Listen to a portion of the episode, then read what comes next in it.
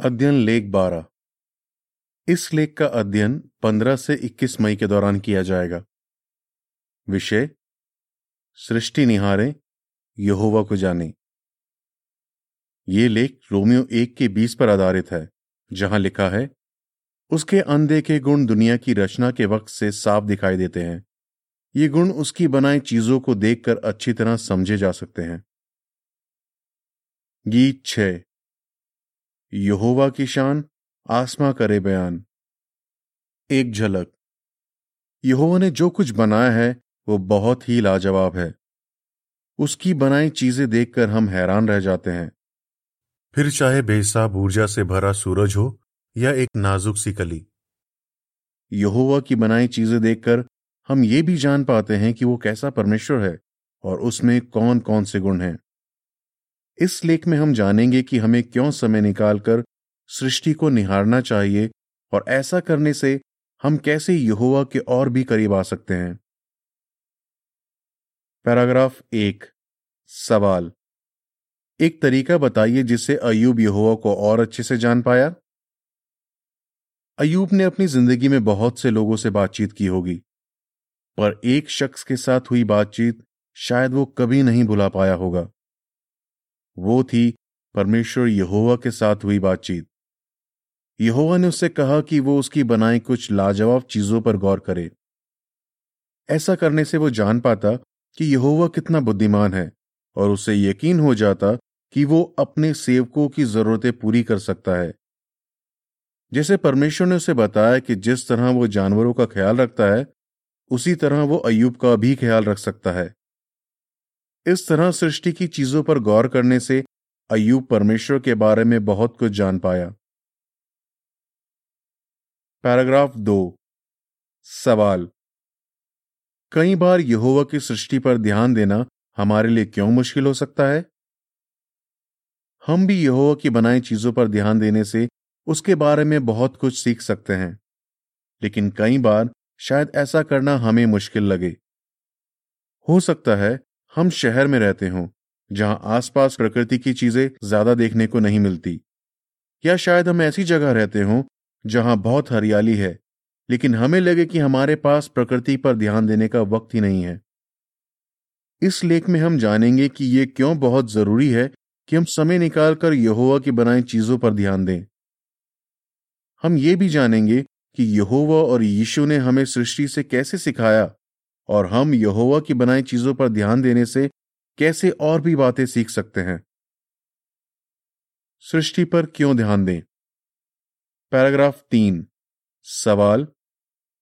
हम क्यों कह सकते हैं कि यहोवा चाहता था कि आदम उसकी बनाई चीज़ें देखकर खुशी पाए? जब यहोवा ने पहले इंसान आदम को बनाया तो वो चाहता था कि आदम उसकी बनाई चीज़ों से खुशी पाए। उसने आदम के रहने के लिए खूबसूरत फिरदौस बनाया और उससे कहा कि वो उसकी देखभाल करे और पूरी धरती को उस बगीचे जैसा बना दे। सोचिए, आदम के लिए ये कितनी बड़ी बात थी। जब वो देखता होगा कि किस तरह एक बीज से अंकुर फूटता है और किस तरह फूल खिलते हैं तो उसे कितना अच्छा लगता होगा। यहोवा ने आदम को एक और काम दिया। उसने उससे कहा कि वो सभी जानवरों के नाम रखे। यहोवा चाहता तो खुद भी ऐसा कर सकता था, पर उसने ये काम आदम को दिया। किसी भी जानवर का नाम रखने से पहले आदम ज़रूर उसे बड़े ध्यान से देखता होगा कि वो कैसा दिखता है, कैसी हरकतें करता है और तब जाकर उसके लिए एक सही नाम चुनता होगा। उसे इस काम में कितना मज़ा आया होगा। वो ये भी देख पाया होगा कि यहोवा कितना बुद्धिमान है और उसकी बनाई चीज़ें कितनी खूबसूरत और बढ़िया हैं। चित्र शीर्षक यहोवा चाहता था कि आदम उसकी बनाई चीज़ों से खुशी पाए और जानवरों के नाम रखे। पैराग्राफ चार, सवाल क। हमें क्यों यहोवा की बनाई चीज़ों पर ध्यान देना चाहिए? सवाल ख। आपको यहोवा की बनाई कौन सी चीज़ें बहुत अच्छी लगती है? सृष्टि की चीज़ों पर ध्यान देने की एक वजह यह है कि यहोवा खुद चाहता है कि हम ऐसा करें। उसने हमसे कहा है, जरा अपनी आँखें उठाकर आसमान को देखो। किसने इन तारों को बनाया? याशया चालीस का छब्बीस। यहोवा ने ना सिर्फ़ आसमान में, बल्कि समुद्र और धरती पर भी ऐसी बहुत सी लाजवाब चीज़ें बनाई हैं, जिनसे हम उसके बारे में सीख सकते हैं। और जरा इस बारे में भी सोचिए कि उसने हम इंसानों को किस तरह बनाया है। जब हम प्रकृति के आसपास होते हैं तो हमें बहुत अच्छा लगता है।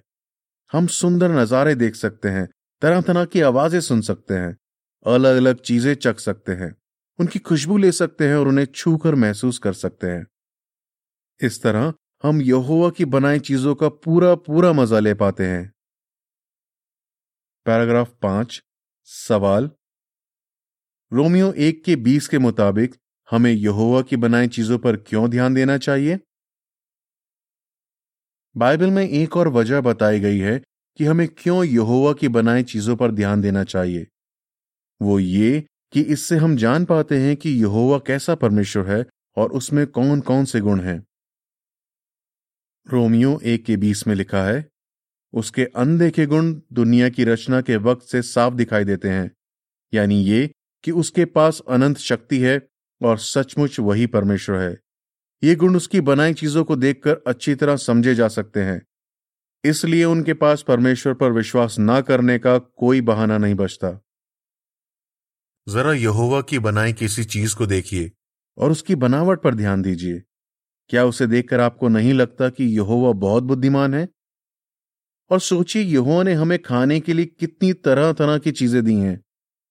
इसे साफ़ पता चलता है कि वो हमसे कितना प्यार करता है। जब हम यहोवा की बनाई चीज़ें देखकर उसके बारे में सोचते हैं तो हम उसे और अच्छे से जान पाते हैं और उसके और करीब आ जाते हैं। अब आइए देखें कि यहोवा कैसे सृष्टि से हम इंसानों को कई ज़रूरी बातें सिखाता है। यहोवा सृष्टि से अपने बारे में सिखाता है। पैराग्राफ छ, सवाल। प्रवासी पक्षियों पर ध्यान देने से हम क्या सीख सकते हैं? यहोवा ने हर चीज़ का एक समय तय किया है। हर साल इजरायली फरवरी से मई के बीच लगलग पक्षियों को उत्तर की तरफ़ जाते देखते थे। यहोवा ने इसराइलियों से कहा था, आकाश में उड़ने वाला लगलग भी जानता है कि कब उसे उड़कर दूसरी जगह जाना है। यिर्मिया आठ का सात। ठीक जैसे यहोवा ने समय तय किया है कि कब ये प्रवासी पक्षी एक जगह से दूसरी जगह जाएँगे, उसी तरह उसने पहले से तय किया है कि वो कब दुष्टों का न्याय करेगा। आज जब हम प्रवासी पक्षियों को उड़ान भरते हुए देखें तो इस बात पर हमारा भरोसा बढ़ना चाहिए कि यहोवा तय वक्त पर इस दुष्ट दुनिया का अंत करेगा। पैराग्राफ सात। सवाल। ऊँचे उड़ते हुए एक पक्षी को देखकर हम क्या सीख सकते हैं? यहोवा अपने लोगों को ताकत देता है। भविष्यवक्ता याशया के ज़रिए यहोवा ने अपने लोगों से वादा किया था कि जब कभी वो कमज़ोर या निराश महसूस करेंगे तो वो उन्हें ताकत देगा। वो मानो उकाब की तरह पंख फैलाकर ऊँची उड़ान भरेंगे। याशया चालीस के इकतीस में लिखा है, मगर यहोवा पर भरोसा रखने वालों को नई ताकत मिलती रहेगी। वो उकाब की तरह पंख फैलाकर ऊँची उड़ान भरेंगे। वो दौड़ेंगे पर पस्त नहीं होंगे, वो चलेंगे पर थकेंगे नहीं। इसराइली अक्सर देखते होंगे कि उकाब कैसे गर्म हवाओं का सहारा लेकर ऊपर उठते चले जाते हैं, जबकि वो ज़्यादा बार पंख भी नहीं फड़फड़ाते। ठीक जैसे यहोवा इन पक्षियों को उड़ान भरने की ताकत देता है, वो हमें भी ताकत से भर सकता है। तो अगली बार जब आप देखें कि एक बड़ा पक्षी कैसे आसमान में ऊपर उठता जा रहा है तो याद रखिए कि यहोवा आपको भी ऊपर उठा सकता है, समस्याओं से उबरने की ताकत दे सकता है। पैराग्राफ आठ, सवाल। यहोवा की बनाई चीज़ों पर ध्यान देने से अयूब ने क्या सीखा और आज हम क्या सीख सकते हैं? यहोवा पर हम पूरा भरोसा कर सकते हैं। यहोवा ने अयूब को ऐसी कई बातें बताई जिससे वो उस पर और भी भरोसा कर पाया। यहोवा ने उसे सृष्टि की कई चीज़ों के बारे में बताया, जैसे तारों के बारे में, बादलों के बारे में और बिजली के बारे में। यहोवा ने उसे कई जानवरों के बारे में भी बात की, जैसे जंगली सांड और घोड़े के बारे में। इन सब बातों के बारे में सोचने से अयुब समझ पाया कि यहोवा ना सिर्फ़ ताकतवर है, बल्कि बहुत बुद्धिमान भी है, और हमसे बहुत प्यार करता है। इस तरह अयुब यहोवा पर और भी भरोसा करने लगा। आज जब हम भी यहोवा की बनाई चीज़ों पर ध्यान देते हैं तो समझ पाते हैं कि यहोवा हमसे कहीं ज़्यादा बुद्धिमान और ताकतवर है। वो हमारी हर मुश्किल भी दूर कर सकता है और वो ऐसा ज़रूर करेगा। ये बात ध्यान में रखने से हम यहोवा पर और भी भरोसा कर पाएँगे। यीशु ने सृष्टि से अपने पिता के बारे में सिखाया। पैराग्राफ नौ और दस। सवाल हम धूप और बारिश से यहोवा के बारे में क्या सीखते हैं? यीशु सृष्टि के बारे में बहुत सी बातें जानता था। जब यहोवा सब चीज़ों की सृष्टि कर रहा था तो उसने एक कुशल कारीगर की तरह यहोवा का हाथ बटाया। नीतिवचन आठ का तीस। बाद में जब यीशु धरती पर आया तो उसने अपने चेलों को सृष्टि की चीज़ों की मिसाल देकर अपने पिता के बारे में बहुत कुछ सिखाया। आइए उनमें से कुछ बातों पर ध्यान दें। यहोवा हर किसी से प्यार करता है। पहाड़ी उपदेश देते वक्त यीशु ने अपने चेलों को धूप और बारिश के बारे में बताया। ये ऐसी चीज़ें हैं जिन पर लोग ज़्यादा ध्यान नहीं देते, पर ज़िंदा रहने के लिए बहुत ज़रूरी है। यहोवा चाहता तो कुछ ऐसा कर सकता था कि बुरे लोगों को ना तो धूप मिले और ना बारिश। लेकिन उसने ऐसा नहीं किया। वो हर किसी पर सूरज चमकाता है और बारिश बरसाता है। इस तरह यीशु ने अपने चेलों को सिखाया कि यहोवा सब लोगों से प्यार करता है। तो जब कभी हम डूबते हुए सूरज का खूबसूरत नज़ारा देखें या रिमझिम बारिश का मज़ा लें, आइए याद रखें कि यहोवा सब तरह के लोगों से प्यार करता है। फिर हमारा भी मन करेगा कि हम हर तरह के लोगों को प्रचार करें और इस तरह दिखाएँ कि हम सबसे प्यार करते हैं। पैराग्राफ 11 सवाल चिड़ियों को देखकर हमें कैसे हिम्मत मिल सकती है? यहोवा हमारी सभी जरूरतें पूरी करता है। पहाड़ी उपदेश देते वक्त यीशु ने यह भी कहा, आकाश में उड़ने वाले पंछियों को ध्यान से देखो। वो ना तो बीज बोते, ना कटाई करते, ना ही गोदामों में भरकर रखते हैं। फिर भी स्वर्ग में रहने वाला तुम्हारा पिता उन्हें खिलाता है। हो सकता है, जब यीशु ने बात कही तो लोगों ने आसमान में पंछियों को उड़ते हुए देखा हो। फिर उसने उनसे कहा, क्या तुम्हारा मोल उनसे बढ़कर नहीं? मती छह का छब्बीस। यीशु ने कितने बढ़िया तरीके से लोगों को इस बात का यकीन दिलाया कि यहोवा अपने सेवकों की जरूरतें पूरी करेगा। ये बात याद रखने से आज हमें भी बहुत हिम्मत मिलती है। स्पेन में रहने वाली एक जवान पाइनियर बहन की मिसाल पर ध्यान दीजिए। उसे रहने के लिए घर नहीं मिल रहा था, इसलिए वो बहुत परेशान हो गई थी। लेकिन फिर उसने कुछ चिड़ियों को दाना चुगते और फल खाते हुए देखा। उन्हें देखकर उसे बहुत हिम्मत मिली। वो कहती है, उन चिड़ियों को देखकर मुझे याद आया कि यह जैसे उनका ख्याल रखता है, वैसे वो मेरा भी ख्याल रखेगा। और ऐसा ही हुआ। कुछ समय बाद बहन को रहने के लिए एक जगह मिल गई। पैराग्राफ बारह। सवाल। मती दस के उनतीस से इकतीस में चिड़ियों के बारे में जो बताया गया है, उससे हम यहोवा के बारे में क्या सीखते हैं? यहोवा हम में से हर एक को अनमोल समझता है। जब यीशु ने प्रेषितों को प्रचार करने के लिए भेजा तो उसने उनकी हिम्मत बंधाई, ताकि विरोध आने पर वो घबरा ना जाए। मती दस के उनतीस से इकतीस में लिखा है क्या एक पैसे में दो चिड़िया नहीं बिकती? मगर उनमें से एक भी तुम्हारे पिता के जाने बगैर ज़मीन पर नहीं गिरती। मगर तुम्हारे सिर का एक एक बाल तक गिना हुआ है। इसलिए मत डरो। तुम बहुत सी चिड़ियाओं से कहीं ज़्यादा अनमोल हो।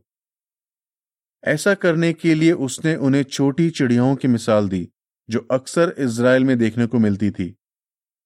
यीशु के दिनों में इन चिड़ियों का ज़्यादा मोल नहीं होता था।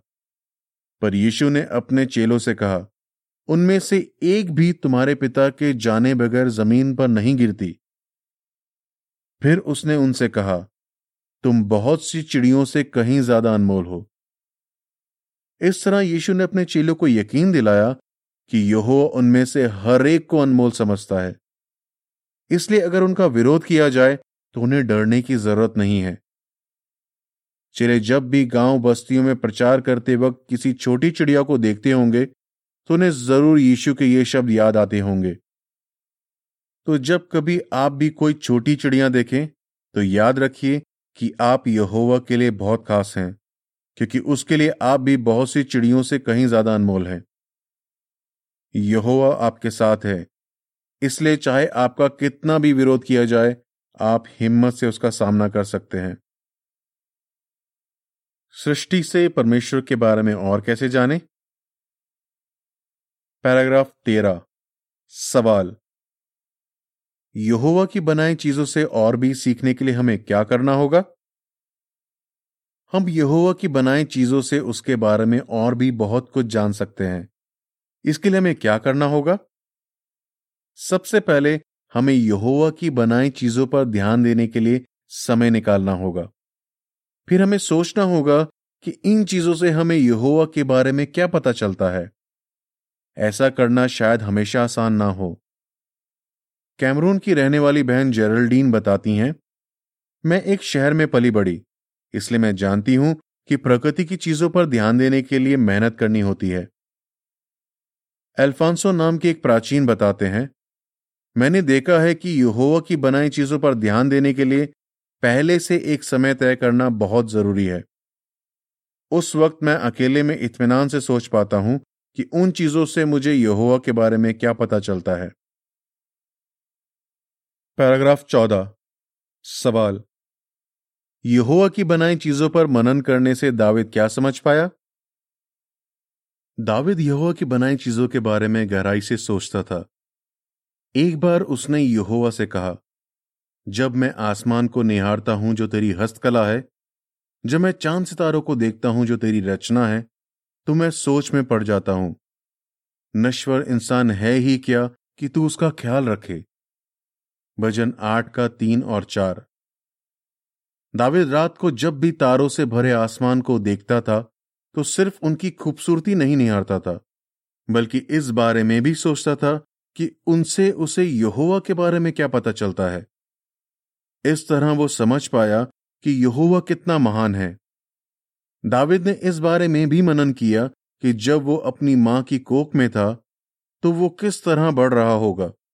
जब उसने इस बारे में सोचा कि उसे कितने लाजवाब तरीके से बनाया गया है तो वो समझ पाया कि यहोवा कितना बुद्धिमान है और यहोवा के लिए उसका दिल एहसान से भर गया। चित्र शीर्षक। जब दाविद अपने आसपास की सृष्टि निहारता था तो सोचता था कि उससे यहोवा के बारे में क्या पता चलता है। पैराग्राफ पंद्रह, सवाल। आपने सृष्टि से यहोवा के कौन से गुणों के बारे में जाना? आपके आसपास भी यहोवा की बनाई ऐसी ढेरों चीज़ें होंगी जिनके बारे में आप सोच सकते हैं और दाविद की तरह उन पर मनन कर सकते हैं। इस तरह आप और अच्छे से जान पाएँगे कि यहोवा में कौन से गुण हैं। जैसे जब भी आप सूरज की गर्मी महसूस करते हैं तो इस बारे में सोचिए कि यहोवा कितना शक्तिशाली परमेश्वर है। या फिर जब आप किसी चिड़िया को घोसला बनाते हुए देखते हैं तो इस बारे में मनन कीजिए कि यहोवा कितना बुद्धिमान है। या जब आप किसी पिल्ले को देखते हैं, जो अपनी ही पूंछ पकड़ने की कोशिश कर रहा है तो क्या इससे ये नहीं पता चलता कि यहोवा हमेशा खुश रहता है और उसे हँसी मज़ाक पसंद है? और जब आप एक माँ को अपने नन्हे मुन्ने के साथ खेलते हुए देखते हैं तो यहोवा का धन्यवाद कीजिए कि वो आपसे प्यार करता है। पूरी कायनात यहोवा की बनाई हर चीज़ उसकी तारीफ़ करती है। फिर चाहे वो छोटी हो या बड़ी, हमसे दूर हो या हमारे पास। हमें बस नज़र उठाकर उसे देखना है, उस पर मनन करना है। तब हम यहोवा के बारे में बहुत कुछ जान पाएँगे। भजन 148 के सात से दस में लिखा है, धरती से यहोवा की तारीफ़ करो, गहरे समुद्रों और उनके विशाल जीवों, बिजली और ओलों, बर्फ़ और काली घटाओं, उसका हुक्म मानने वाली आंधियों, पहाड़ों और सब पहाड़ियों, फलदार पेड़ों और सब देवदारों, जंगली जानवरों और सब पालतू जानवरों, रेंगने वाले जीवों और पंछियों। पैराग्राफ 16 सवाल, हमें क्या ठान लेना चाहिए? हमारा परमेश्वर बहुत ही बुद्धिमान है, शक्तिशाली है, वो हमसे बहुत प्यार करता है और उसने हर एक चीज़ बहुत सुंदर बनाई है। अगर हम अपने आसपास की सृष्टि को निहारें तो हम उसके ये गुण साफ़ देख पाएँगे और उसके बारे में और भी बहुत कुछ जान पाएँगे। तो आइए, हम यहोवा की बनाई चीज़ें निहारने के लिए समय निकालें और सोचें कि इनसे हम उसके बारे में क्या सीख सकते हैं। इस तरह हम उसके और भी करीब आ पाएँगे। अगले लेख में हम जानेंगे कि माता पिता अपने बच्चों को सृष्टि की चीज़ें दिखाकर कैसे सिखा सकते हैं, ताकि वो भी यहोवा के करीब आए। आपका जवाब क्या होगा? हमें यहोवा की बनाई चीज़ें निहारने के लिए वक्त क्यों निकालना चाहिए? यहोवा और यीशु ने सृष्टि से कौन सी अहम बातें सिखाई? हम यहोवा की बनाई चीज़ों से और भी बातें सीखने के लिए क्या कर सकते हैं? गीत पाँच। यहोवा के बेजोड़ काम। लेख समाप्त।